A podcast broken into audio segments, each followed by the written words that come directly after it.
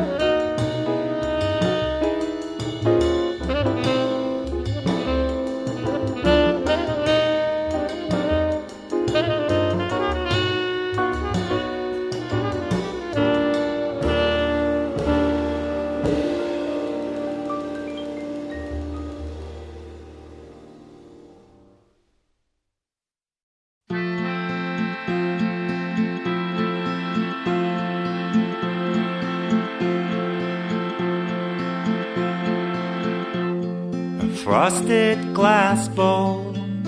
I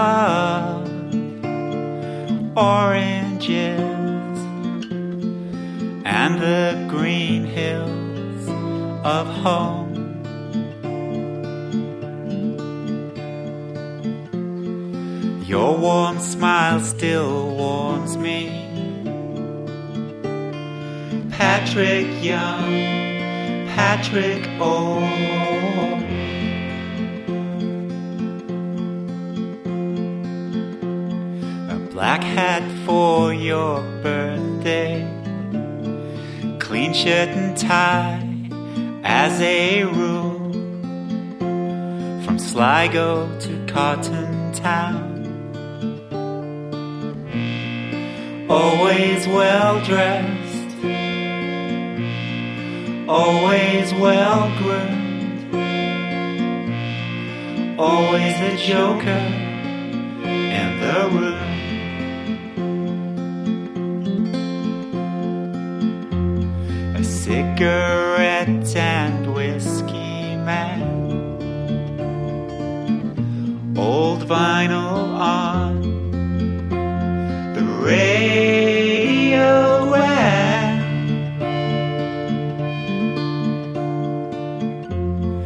Back into your overalls.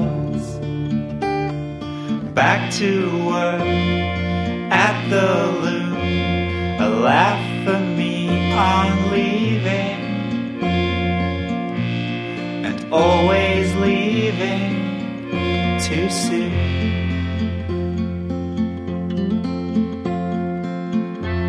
I wish I could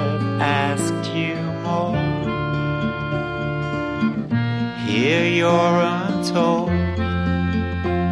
story unfold.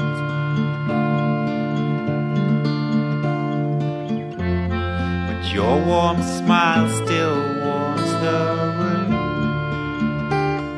Patrick Young, Patrick Old. Patrick picture on my wall.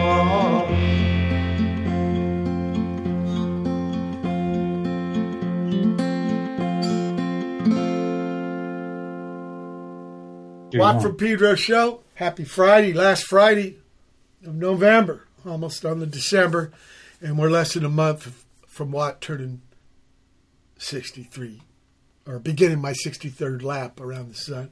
Uh, we started with uh, Like Sonny, also known as Simple Like, uh, John Coltrane, and then uh, Always the Joker from Neil Turpin.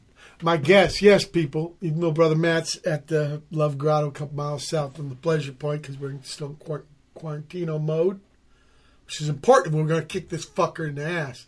Don't take it so lightly, people. Because we got. anyway, get off my soapbox and welcome aboard Neil Turpin. All, all, you're, you're calling me from, or speaking to me, because those righteous uh, software engineers in Estonia with their Skype invention, all the way from Leeds, right? Well, I'm I'm I'm I'm I used to live in Leeds, and and that's where we met. But I'm currently I'm currently at my girlfriend's house, so um, I'm talking to you all the way from Derby. Derby, which is spelled Derby. I've That's learned this. I've learned this, and also a great lady on electronics. We're gonna play some music from her, Delia Derbyshire, Derbyshire. of yeah, yeah. D- D- Wow. Derbyshire, not Derbyshire. Yeah, yeah, I think uh, it was uh, Bertrand Russell. Uh, a common people, no, two people divided by a common language. Like exactly. Yeah, I think he hit the nail on the head. But anyway, okay. So, and this gets back to something my pop said. You know, that word was not spelled by accident, boy. When you assume, you make an ass out of you and me. And that's what I did by just because I played with you five years ago at a Cuz gig, uh, Cuz Bilge Pump gig, uh, at uh, Nathan and his Moss pad in uh, Leeds, the Brudenell Social. Uh, great pad to play. F- fucking bitchin' pad. Uh, not not people uh, listeners. I want to tell you, it ain't some mersh. I think in the old days it was a working man. It's in a neighborhood, and just and Yeah. just the thing is set up great too. All the sight lines, everybody gets a good view, good sound. People uh, working there are bitching, and, and uh, Yeah. I, I got a chance That's to. why everybody kind of likes it. Is that it doesn't really conform to your typical gig setup. right. It's and you're right. It was a working men's club, and Right. I think just because it's still got that kind of old-fashioned feel to it, that it's it's a you know it was like a breath of fresh air when it started putting on live music. Yeah, one of the rooms got the regulars, the older guys. Yeah, and uh, I played a few of those in England. Uh, one up in uh, Hebden, Sowerby Bridge, Hebden Bridge. Oh, they were telling Bridge, yeah, me, yeah, like that. We're, we're talking two bridges right on each end of a valley. People, this is old, Yeah. from the old days of uh, textile mills were on this river and stuff, and uh, things changed, and you know. like they do. But they could tell each other which bridge it is by the accents, and it's only like a couple miles. It's amazing, man. Touring is such a fucking educational thing for me. So I'm missing that more than uh, maybe the whatever riding in the fucking uh, cylinder, breathing people's farts. I just lo- love going to different pads and, and learning about why it's there. So I want to learn about your journey through music. What's your earliest musical recollection, please, Neil? Um, I think it's it's at my grandparents' house. They had um, a gramophone, like the big sort of sideboard piece of furniture with built-in speakers and a turntable. And um, my granddad, my granddad would play like sort of Irish flute music, James Galway. But the the the thing that I really remember reacting to was this sort of comedy song called Lily the Pink by by Liverpool band called uh, The Scaffold, and it's just a daft it's just a daft comedy song, but it it just kind of I don't know I was really young, sort of five or six years old, and you know really got into it, and I was singing singing along to it. So I think I probably remember like my grandparents or my mum's reaction to me getting into it as much as I do hearing the tune. But that was that was the one that stuck with me, and um, I I knew I knew you were going to ask me this question, so um, I I googled the song and um, and it's surprising because Uh, Ian MacKaye would say you used a search engine, right? No beer Oh, yeah. commercials. No beer commercials. like Yeah, when I take pictures, I never show, let let them Yeah. show the beer bottle, the whiskey bottle, or something. so if if if, we're, if it was the BBC, I would have to say other search engines are available. So Well, I got go correct. I got correct. Well, I heard a story about Ian MacKaye. Correct. He's a great cat. In the what what where what, what town was this in? Did you grow up in Neil? uh, well, I grew up in Preston. And what what what big town is that by? Um, Preston is is quite close to sort of Manchester. Oh, okay, okay. Which is It's north of nor- Liverpool, and yeah. Okay. Yeah, nor- it's northwest England and, Ah! and Lan- Lancashire. Uh, if, you know, yeah, the, the the the big Lancashire town is Lincoln, right? And and then to get to, one time I had to play um, Mr. Marc Riley's show, and then in Sheffield, so I went through the the big forest. It's called the Serpentine, the road that goes through this forest. Okay. You you probably aware of that shit. But in the pad there in Preston, was there musical instruments? Um, no, um, not at all. It was really it. it there were none, none of my family play music, um, so it was just really the influence of what I was listening to and my friends at school who who started learning to play guitar. Well, what about what about like the school stuff, like marching band or the choir? Were you in shit like that? A bit later, yeah, I I'd already got into playing the drums, um, but when I went to secondary school, uh, when I was eleven, um, I joined I joined the school brass band on drums. Okay, So Okay, so I let's did. Let's did- go back a little bit. What what about the first record you bought with your own money? Um, it's gonna be it's gonna be Adam and the Ants. Ah, man, we had somebody on the show a couple weeks ago. They said the same thing. Yeah. Um, I can't remember exactly which album, but I do I do remember buying Dirk Wears White Socks on tape um, when I was really young. That was like perhaps my sort of ninth, eighth, ninth birthday or something like that. So that's that's a contender for the first for the first one that I remember. And what about the first gig you went and saw? That one was Motorhead. Um, that was it. That was in 1984, so I would have been 10 years old. All right, Uh, that's a good band, good bass player, Yeah, good good drummer, good good good guitar. You know, Fast Eddie and Filthy and Yeah, I don't think it was the classic lineup, but I mean, I, I was I didn't care about things like that then. I was just They already made the tunes uh, that the other guys were covered. You know, uh, you said you went and joined the drums to be in the brass band.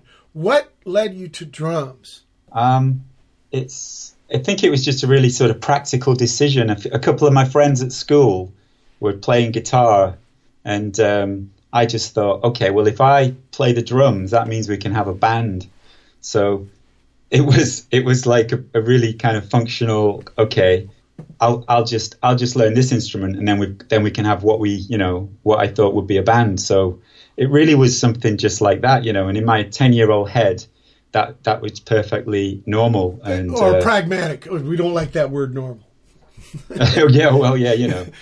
in, in, in my, I'm, it's obvious. It's obviously a totally weird thing, but uh, in my head, it seems completely. Yeah, it makes like, per- perfectly sense. And, and actually, the heart of rhythm music is the drums. Anyway, you were way ahead of everybody. Anyway, uh, what about now? You you went to school, so you're playing the school shit. But what about you getting your own trap kit?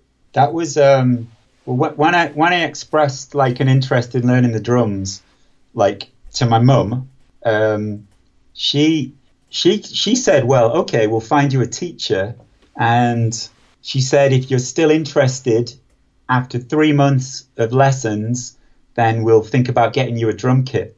So I, I had, uh, you know, I went for lessons for three months and passed this sort of probationary period, and uh, and and during that time, I'd cobbled together some sort of, you know, I had an old bucket as a bass drum, and and I had like a practice pad as a snare drum, and my drum teacher had given me handed down some old broken cymbals, so I had the kind of, you know, a really really rickety sort of makeshift drum kit to play on. Um, so so after the three months, I was still like totally raring to go and into it, and um, you know, it was it was like Christmas time, so yeah, my my mum sorted me out with um, a second hand Premier kit. Premier. That's what's uh, Yeah. Keith Moon's saying on Sellout. Premier drum, premier Yeah, that's- And when we, when we were boys, me and D. Boon thought he was saying, "Play your drums, play your drums." Look, I'm gonna play "Crack in the Pavement." One, two, three, four.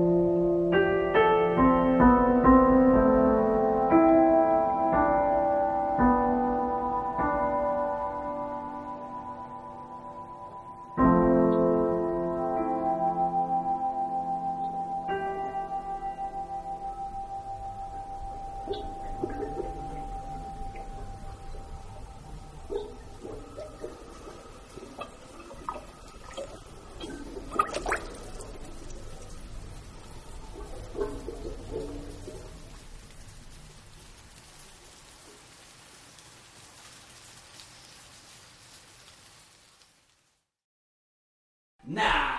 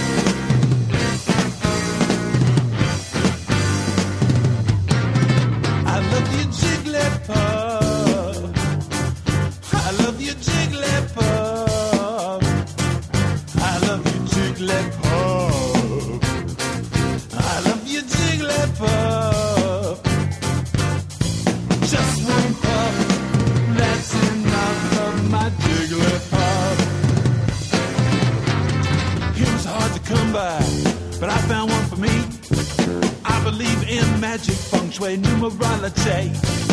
Times thirteen singers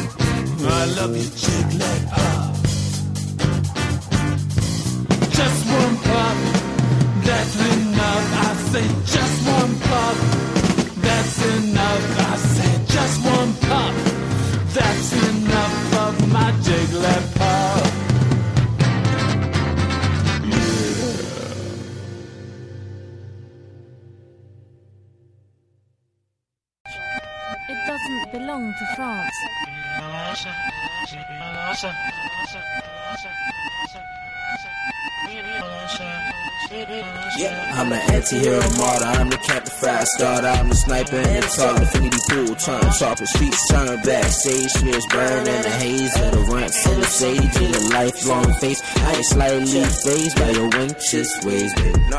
But we ain't gonna play, baby. Now I did dumb shit and I can't let it hold me back. Just growing pains, I repent. Some make women on the vertebrae, baby. Money make a move with my urgency. Do what you gon' do when you burned all the grain. Currently in the state of care that your spirits turned that fist to. And nobody can hear you. Think nobody can feel you, babe. Think nobody can feel you. Nobody can feel you.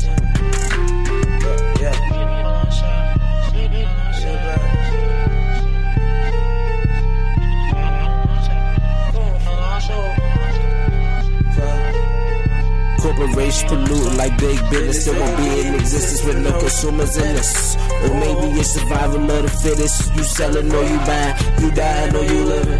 Wicked to be trying some shit we caught you stealing. Land and resources demand more from me, for us. Nah, best believe we seek more than forces. Some man can offer us. Wanna share it with the whole world, babe. Every time I close my eyes, I hear silent man in the darkest light. One that war for peace, need none but the love to suffice. Patience, we hate waiting. Time taking traffic at train stations. It's transmission to transportation. Fascination, turn witness. ID ask permission. Someone still won't take the picture. Eagle eye, phone flash, ready, casket fly. Live my life ready to die in the crest of the hues of God. We straight, but we ain't lost. Follow divine law. The tribe, the rule of the trees, the leaves fall off. So what you gonna do in order? Green gone, babe. What you gonna do in order? Green gone, babe. What you gonna do in order? Green gone, babe. What you gonna do in order? Green gone, green gone.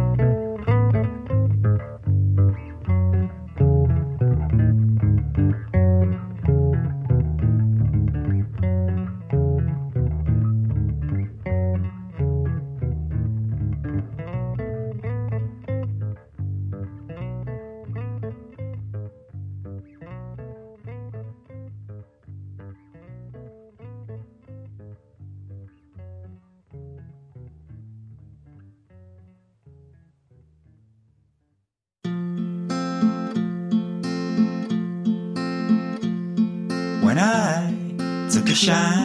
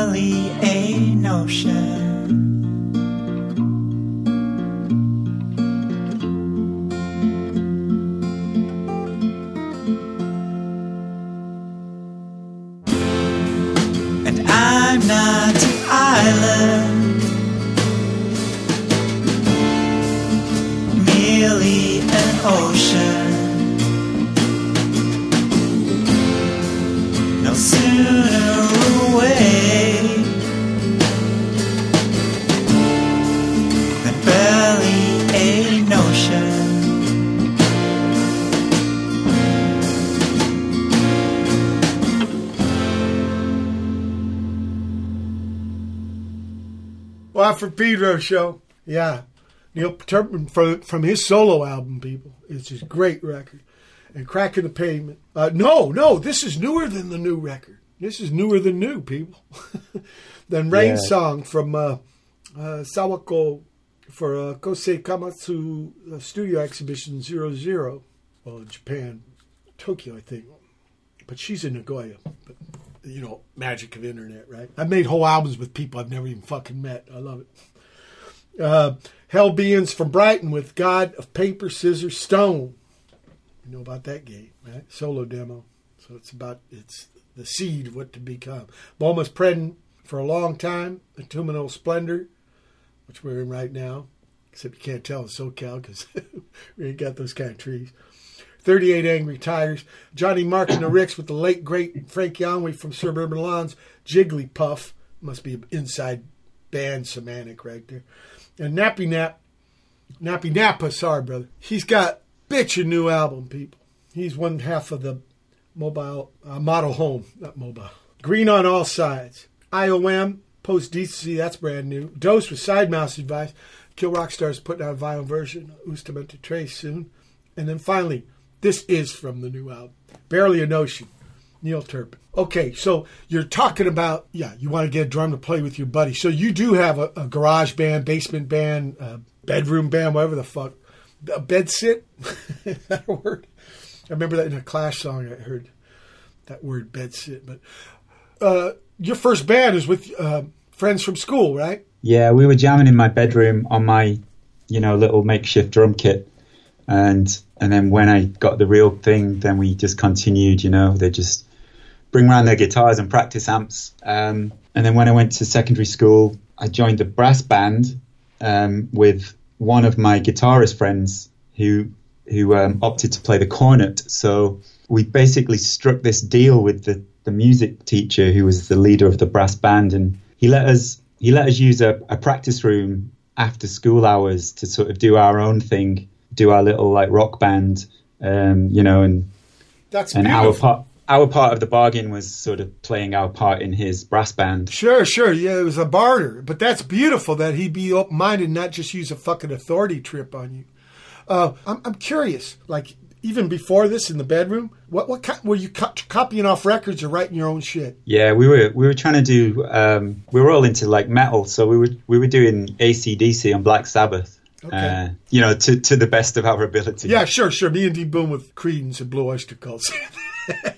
but but I've had people on the show that started writing shit right from the get go. That's one of the beautiful things I think of the movement. But uh, okay, so you got this prac room. That means you can play loud and shit. Yeah, yeah, yeah.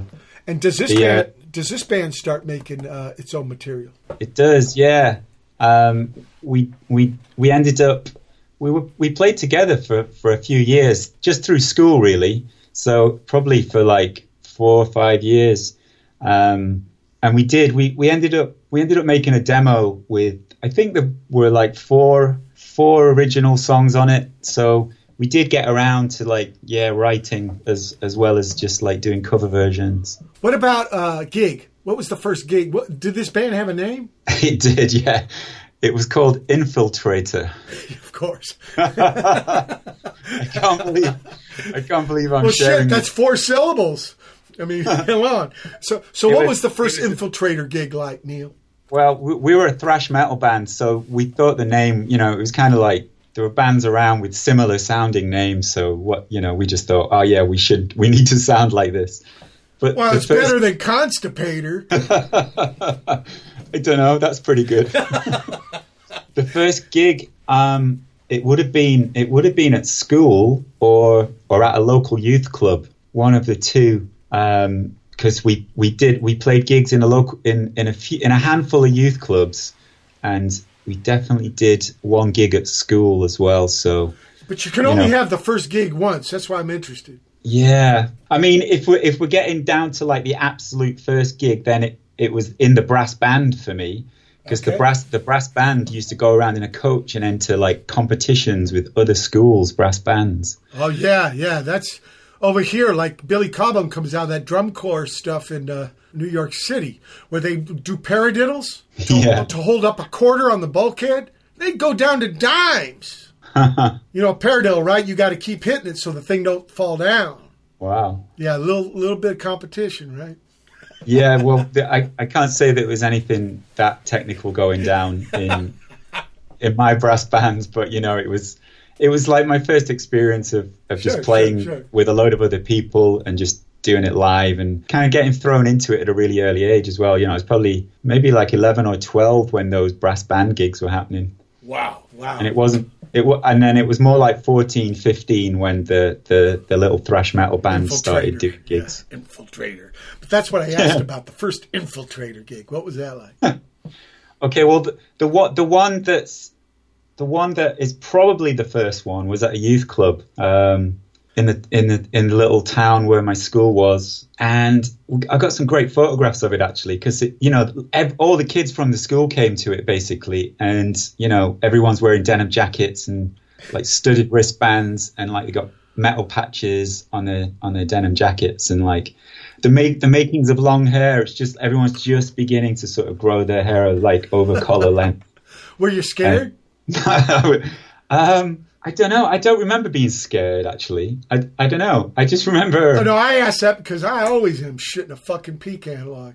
Did it go over good? Yeah, I mean, it's it's such a weird thing to try and remember, like those those those parts of it. Um, I you know we got a great response. Like the kids kids were like crushed right up to the front of the stage, right. like it was you know Metallica gig or something. So.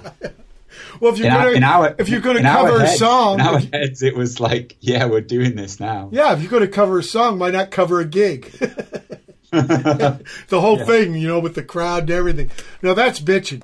Now look, the first time I heard you, I have to say, it's from a record called Solanke. So how long down the road is Solanke? Um, we did Solanke. We did that record in 1997, and we started a couple of years before that. So you know, It's a big talking- period. It's a big period. Okay. Yeah, like that band. Yeah, we're talking 25 years ago, and also you know, a good yeah, like a good six years after the the thrash metal thing at school. because Solanke is nothing like thrash metal. In fact, in some ways, it's a weird, I don't know, uh, approach, kind of Minuteman. I mean, and in a way, it seemed like the record was a little bit of the tribute to Buzz or Howl. Very much so, yeah. I mean, that was that was like me and Seth, the bass player, were just huge Minutemen fans, and we were both playing in different bands at the time that that were more based around. You know, they they, they had long, longer songs, time time signatures, quite technical, and a lot of time needed practicing to perform them live. Um, so we wanted to we wanted to just do something that was just really direct and to the point, and that we could you know, just just kind of like thrash out with tons of energy. And we both love the Minutemen, so we we just wanted to do, you know, a Minutemen band. Simple as that, really. But um, we But got it's still, got it's the- not totally Minuteman. It's, it's you guys, it's your voice, your your your sounds, you're playing. But and I didn't know about this until about five years ago. A cat named Penty in Finland turned me on to it, man. And I was like, wow, I wish I would have known these dudes in those days.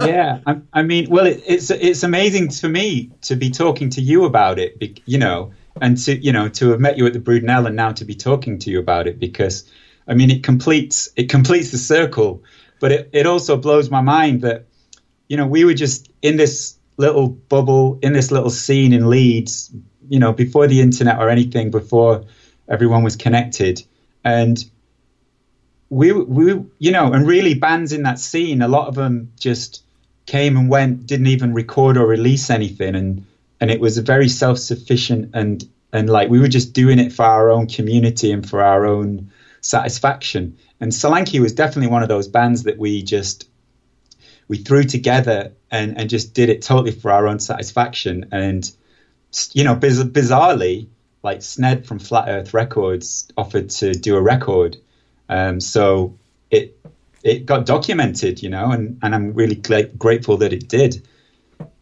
So so you know, it, it was it was like a, loads of bands similar to Solanke, not musically, but in terms of the the the mentality of like just putting them together with no real sense of like where it's going to go or or anything or any ambition. It was just doing it, you know, just to do it, just just for the love of doing it. So Yeah, I understand that, but I don't know if you were such in a bubble because how did you know about Buzz, Buzz or Howl?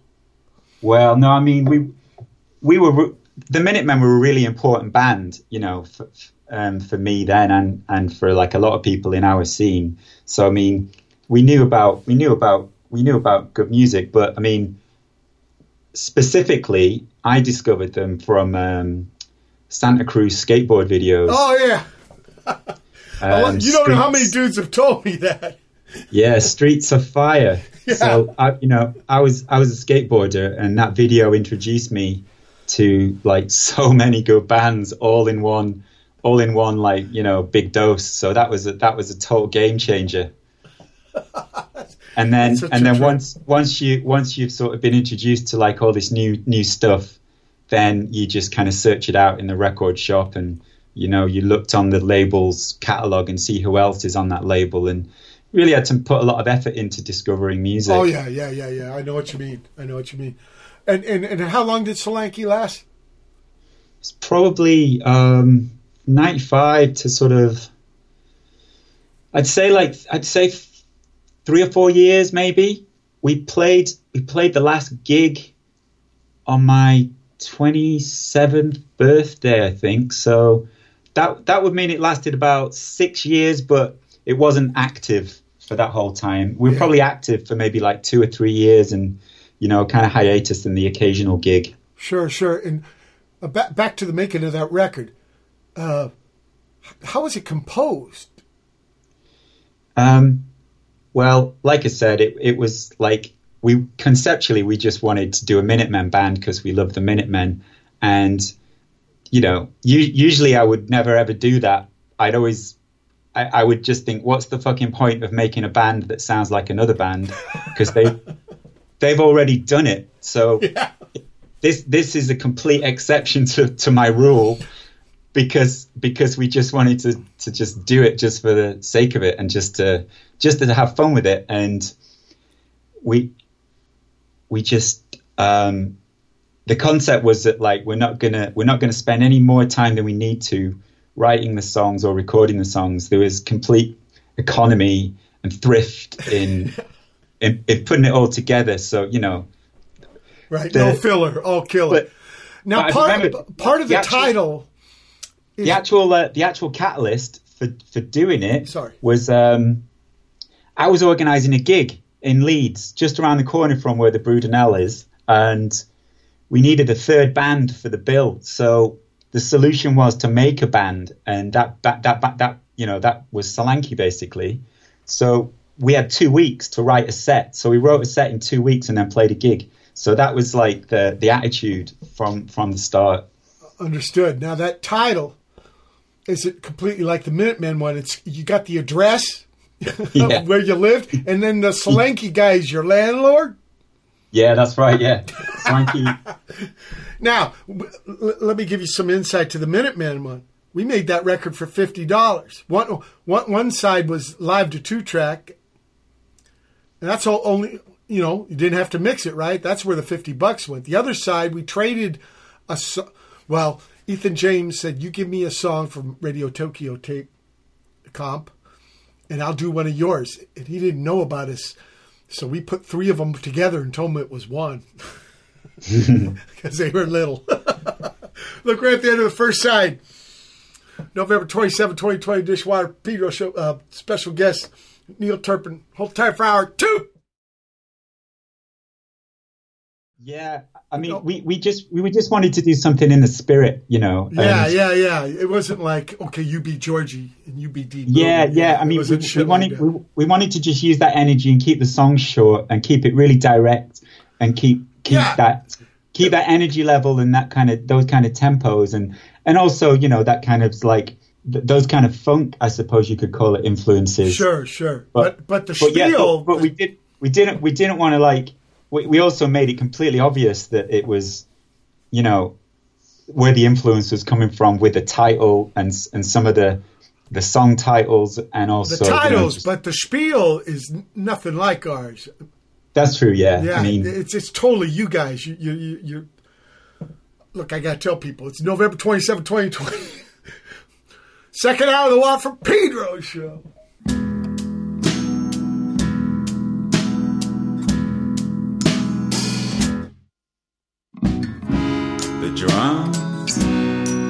Like cardboard, and the vocals don't cut through. In the dark, windowless, squalor of the practice room.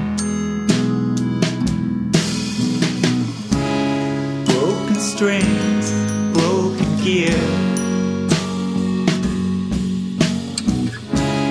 Gaffer tape here and here and here and here. In this filthy room of ringing ears. In this filthy room with ringing ears. another filthy room ringing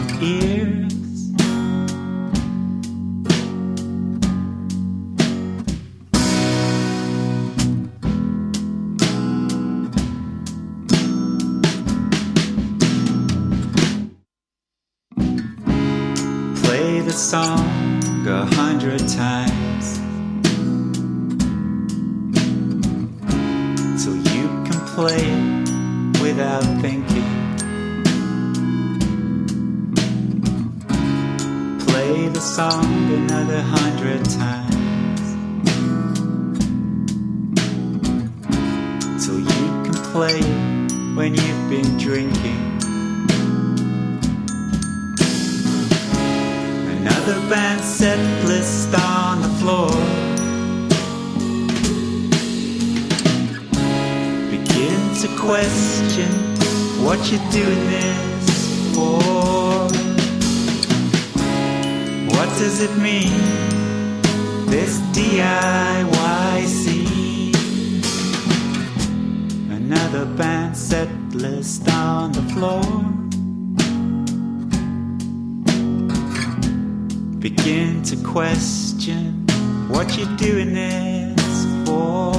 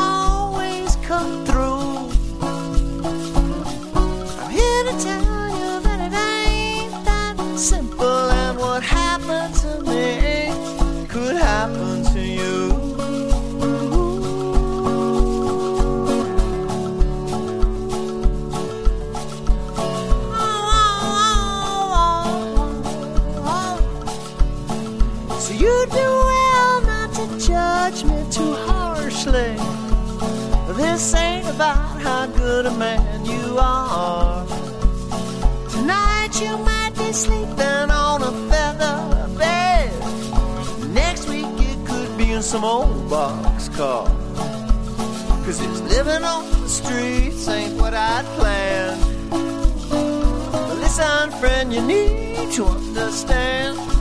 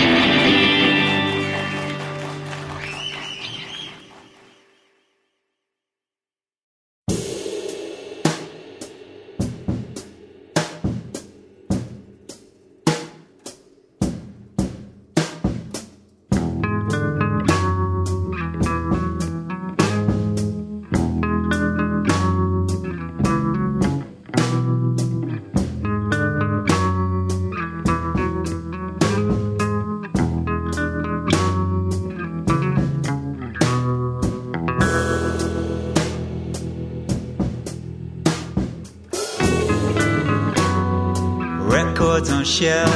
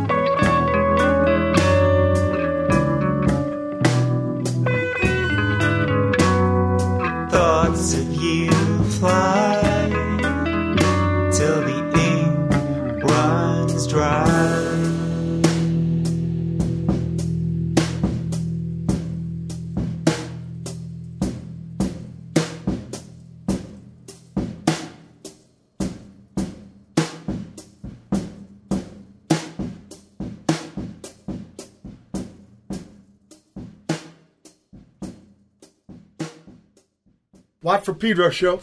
Start off the second hour. Practice room from Neil Turpin. I just congratulate him on his fucking righteous choice of semantics there and not saying rehearse. then we had Samm Bennett, Tokyo De- Delta, real bad hand. Waqwaq Kingdom, the Shige in Berlin, the Doggy Bag uh, live, right? Trupa Trupa out of Gdansk. Anyhow, Mint Douche, Focaccia, but they're not from Italy. Maybe Australia. Uh, Free Moral Agents, uh, Tradere, something live. Ike was in this band, uh, brother, uh, Long Beach, Strong Beach, across the harbor here, and died on a beach in Mexico, like in his mid thirties. His heart went. Beautiful man, beautiful musician. Uh, finally, the wheel, Neil Turpin. So now, when we pl- uh, I last shared a stage with you, it was with Bilge Pump. So when does Bilge Pump get going? I've played. By the way, I got no more Bilge Pump to play because I've played every fucking tune that I found from you guys. Unless you got some Every- like practice everything. shit or something. Yeah, because I love it, man. I love it. um, that's impressive, and, and you know I'm very grateful that you've that you've dug so deep um, into the back catalogue. I mean, obvious, obviously, this pandemic has slowed us in our tracks. So I mean, we've not we've not done anything new. Since Oh yeah, yeah, album. nothing new. But but let, let's go back because I don't really know the history uh, except that it has drummer from Solanke. Yeah. Okay. Well, um, Bilge Pump, Bilge Pump, Bilge Pump existed in from the early '90s, so they they predate, or yeah, they, they, they, I think they predate Solanke slightly Okay. because because Joe and Emlyn had been in Leeds for like four four or so years before I got there, so they were already you know making making gigs happen and and making like a kind of underground noise rock scene happen. And and Bilge Pump Bilge Pump came out of all that, and they uh, they initially had a drum machine. Um, so they were a band that I'd go and see, and you know, that's how I became aware of them. Um, but Joe Joe ended up moving into a house that I lived in, and that's kind of it. Just as simple as that, really. You know, I was just like, you know, come on, you you you're struggling with this drum machine. You know, you can't really hear it when you you're going out of time with it because you can't hear it through the shit PAs that you're playing through. You know, which was just just just typical of of like the you know just just every gig ever really. But um, so yeah, I, I I just kind of gravitated into the band really, and um, and then and then it sort of started taking. Let me tell taking- the listeners, Joe is the guitar man, and he also makes amps, right? He does yeah, very loud ones. And then uh, uh, the bass man ever Emlyn, Emlyn, yeah, yeah, uh, Gaelic name, huh? What's got a lot to learn.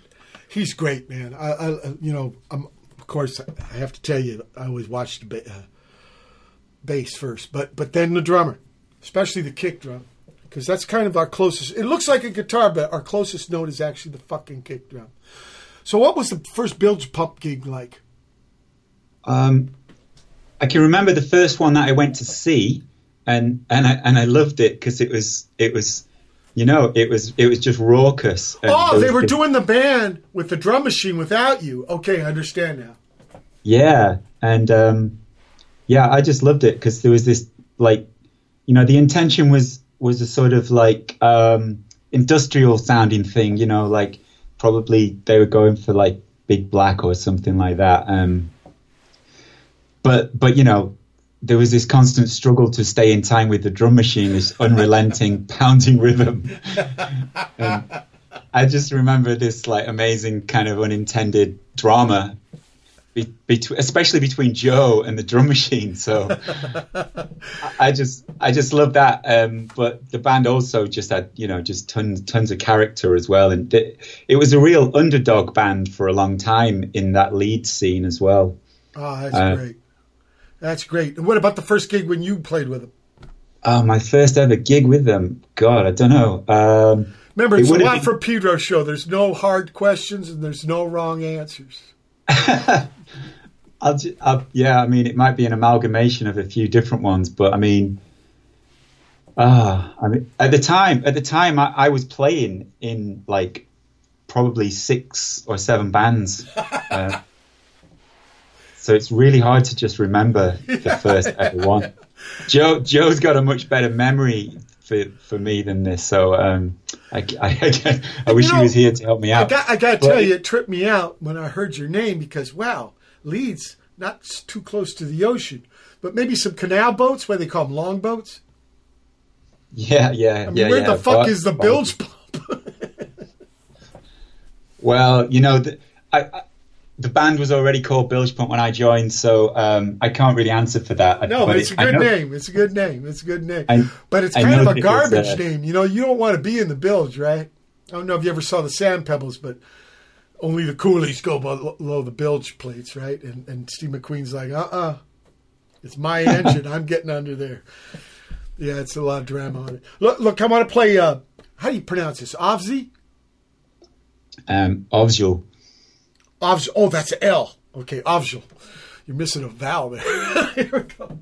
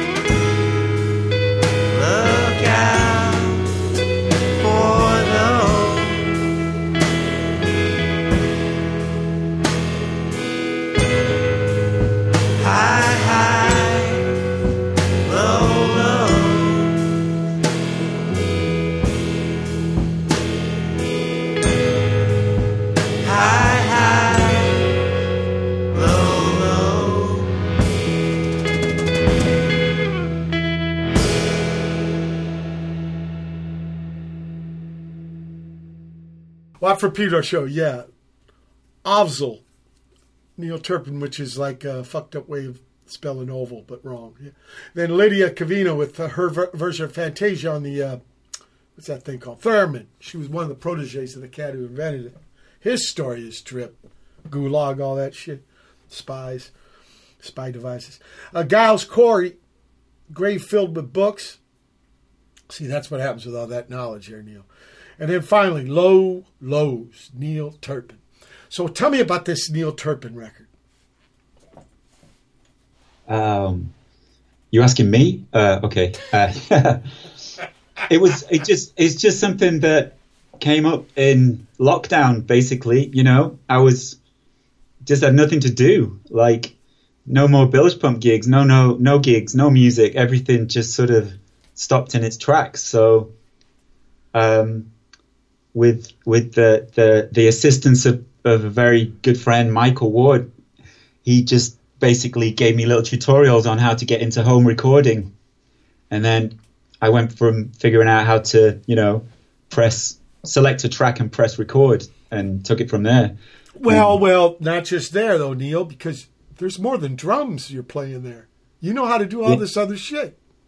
Yeah, I mean, to, to, to a degree, I mean, to, to a degree, I picked up other instruments and, you know, make a sound with them, but like, I just kind of, yeah, I tried to push it, push it through and kind of, at the start of lockdown, I, you know, I'd got a few songs and I just thought, well, I just thought, fuck it, I'll try and make an album. I'll make that my goal for the end of lockdown. You know, it's like I'll make an album, and then I just got really, really into it, and you know, completely focused, and pretty much spent hours every day just, just either writing or recording or mixing and editing, and like lear- learning how to just you know getting my head around like how to how to do it all on a laptop and um, you know just learning what effects do and how to mix and all the rest. So i mean it was the whole bag all, all in one and it kept me very busy for you know for months and months. Well, you know, they say over here sometimes that no one is in the doing.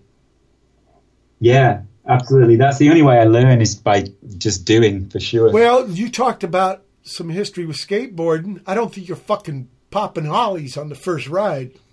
yeah exactly yeah And what happens if you fall down? Do you talk your way out of it? No, you get back up, right? yeah you just yeah exactly What was You that? just, there was know. that Leeds band. Uh, I did some gigs with Dos, Chumbawamba. Oh, okay, yeah, yeah. You get knocked down, you get up, knocked down, something like shit. Tub I- thumping. Yeah, I played drums. Um, I filled in for um, Dunstan. Is this? Who was the singer in Chumbawamba? He, he did a he did a new band called Interrobang, and um, I played drums for them a few times um, a couple Oh, of years wow. ago. Small world. I know Mavis a little bit. Oh, Yeah. Uh, we're at the end of the second hour. Uh, November 27, 2020, Dish Watt Peter Show. Special guest, Neil Turpin. Hold tight for hour three. November 27, 2020. It's the third hour of the from Pedro Show.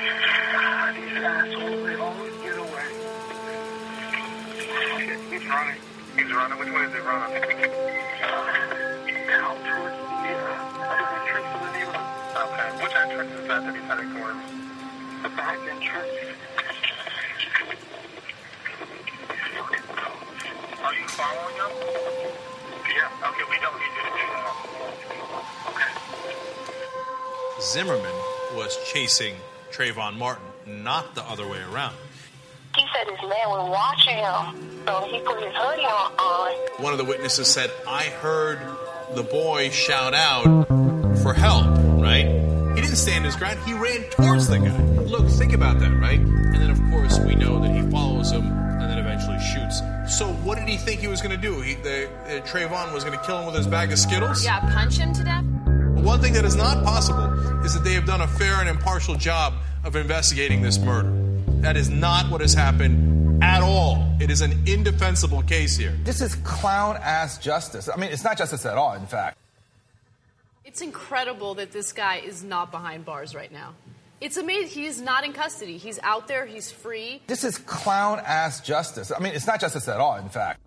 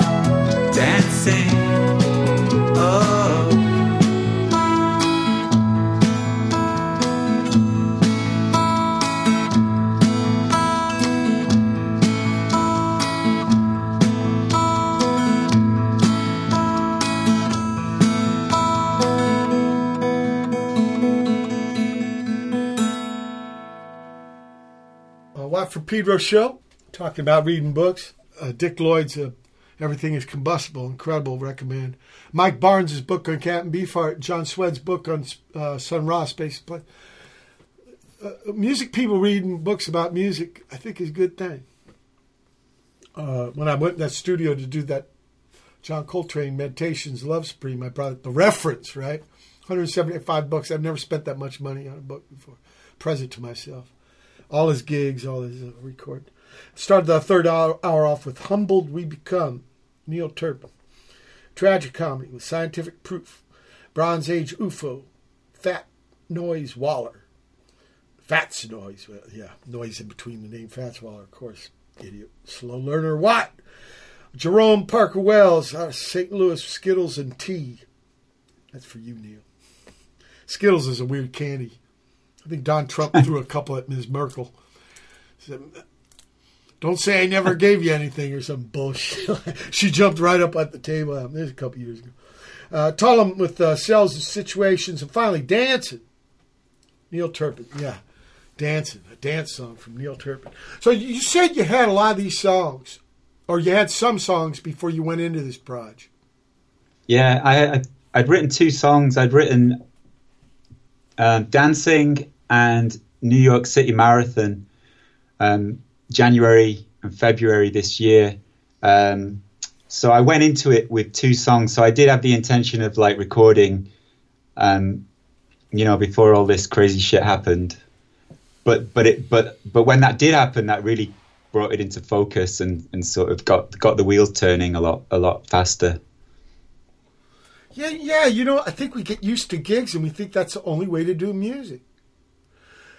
There was a great singer, man, Harry Nilsson. I don't. He was stage fright, right? I don't think he did one fucking gig. Wow, I didn't know that. Yeah, well, that's why you're on the show. Getting kind of factoid. no, so when you write songs, do you ever write on the drums? Um, with this with this thing I've been doing, um, the solo project, no, but in in other bands that I've been in, yes, you know, things can start from the drums and have done. Like Bilge Pump songs start. Some Bilge Pump songs have started that way, and like another band I used to play in Quack Quack was was often, you know, things started like rhythm up. You don't Um, know how glad I am to hear that, man. You know, Chico Hamilton tried to get songwriting credit in the 60s. Oh, drummers can't write songs. Bullshit, I say. Yeah, I mean, it's just one of those, stu- you know, it's one of those music industry tropes, isn't it? That you don't get credit. You know, you can't copyright a drum beat.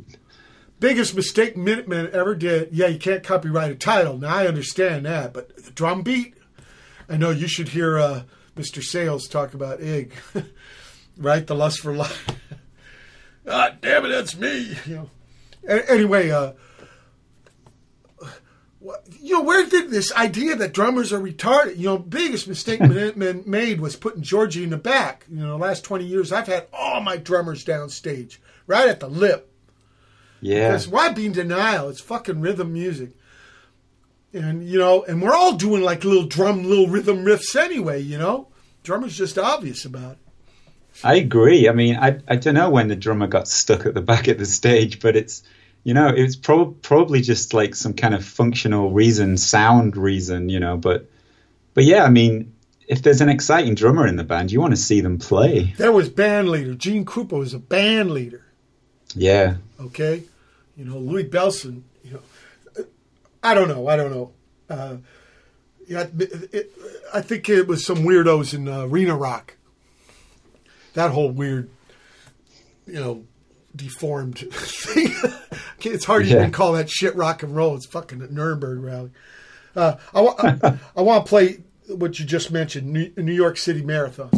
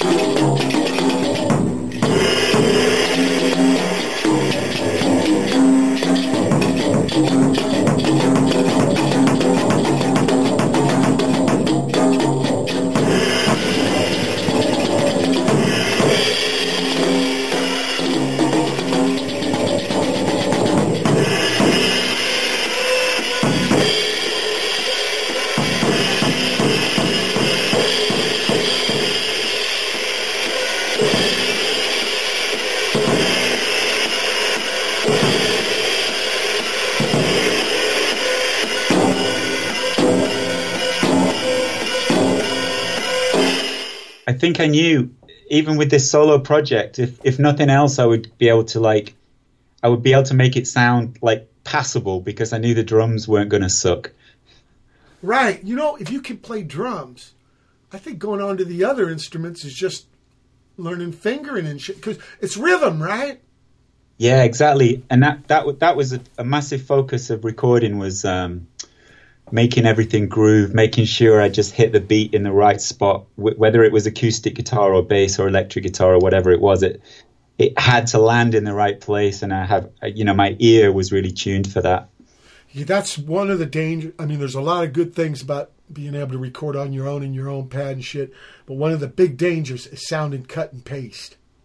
Yeah. Ooh, I hate Yeah. that. Man, you hear that in the, the, these big fancy records uh, that are coming out. It don't even have to be a home thing, but you're so right about everything coming together, and especially with the groove. Uh, I got to tell the people we played New York City Marathon. Yeah, what, what what's a Preston guy like that? Uh, were you impressed? Did you go to New York City? I have been, but um, I haven't run a marathon there. I was reading. I was reading a book um, by Haruki Murakami. Um, ah, great, great writer. Um, what we talk about when we talk about running. And- right, because he likes to run.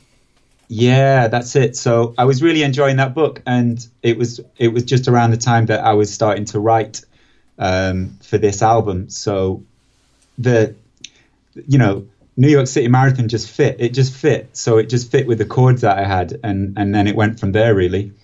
You know, he's into music. He he ran a, a jazz club in Tokyo before he's gotten to writing big time. Uh, after uh, New York City Marathon, we had uh, IMMR with Good Luck Spider Milk out of Chicago, I think. Music with my insane friend. Give or take a second. Uh, Ben Watson hit me to that. He's uh, I've been invited to be part of this improvised kind of thing called the X A M M A S. Yeah, AMM was a big uh, band influence on Syd Barrett, '67 or something. So I think it's an extension. But what's your? And then finally, uh, there's a drum solo. I found a drum solo in two parts from you. So I glued them both together. But so all of a sudden, a shaker appears magically in your hand. But I just want people here to you, you be man alone on the drums. But what's your what's your take on improvised music, Neil? Um, I like it. Yeah, but why I isn't mean- there more uh, Neil uh, Turpin uh, improvised uh, recordings? the the first track on the album is in improvisation. Oh, okay, Um, okay. I mean everything else. Wrong again, e- everything everything else is you know basically it's kind of straight song but that the first thing was yeah i mean it's based based around um, some drones um, in the background and then like a kind of improvised bass part and then i you know i just threw the drums down and um, and then just kind of figured out a bit of a bit of a pattern for the guitar but that is kind of more or less improvised but i mean as a drummer, I love it. I mean, as a drummer, I, I, I, you know, that's kind of where it's at in a lot of ways. That's that's where you sort of really come into focus and kind of, you know, listen and and and communicate. Um, but I mean, improvised music in general, I guess it's just like any other music. You know, it's just it's either good or it's not. So I mean, some people do it great, and, and other times uh, it just you know, you don't have time for it. But Right. yeah, I mean, as a, as a as a way to communicate with other musicians, yeah, I mean, it's it's it's right up there. And, and your take on somebody like Clyde Stubblefield?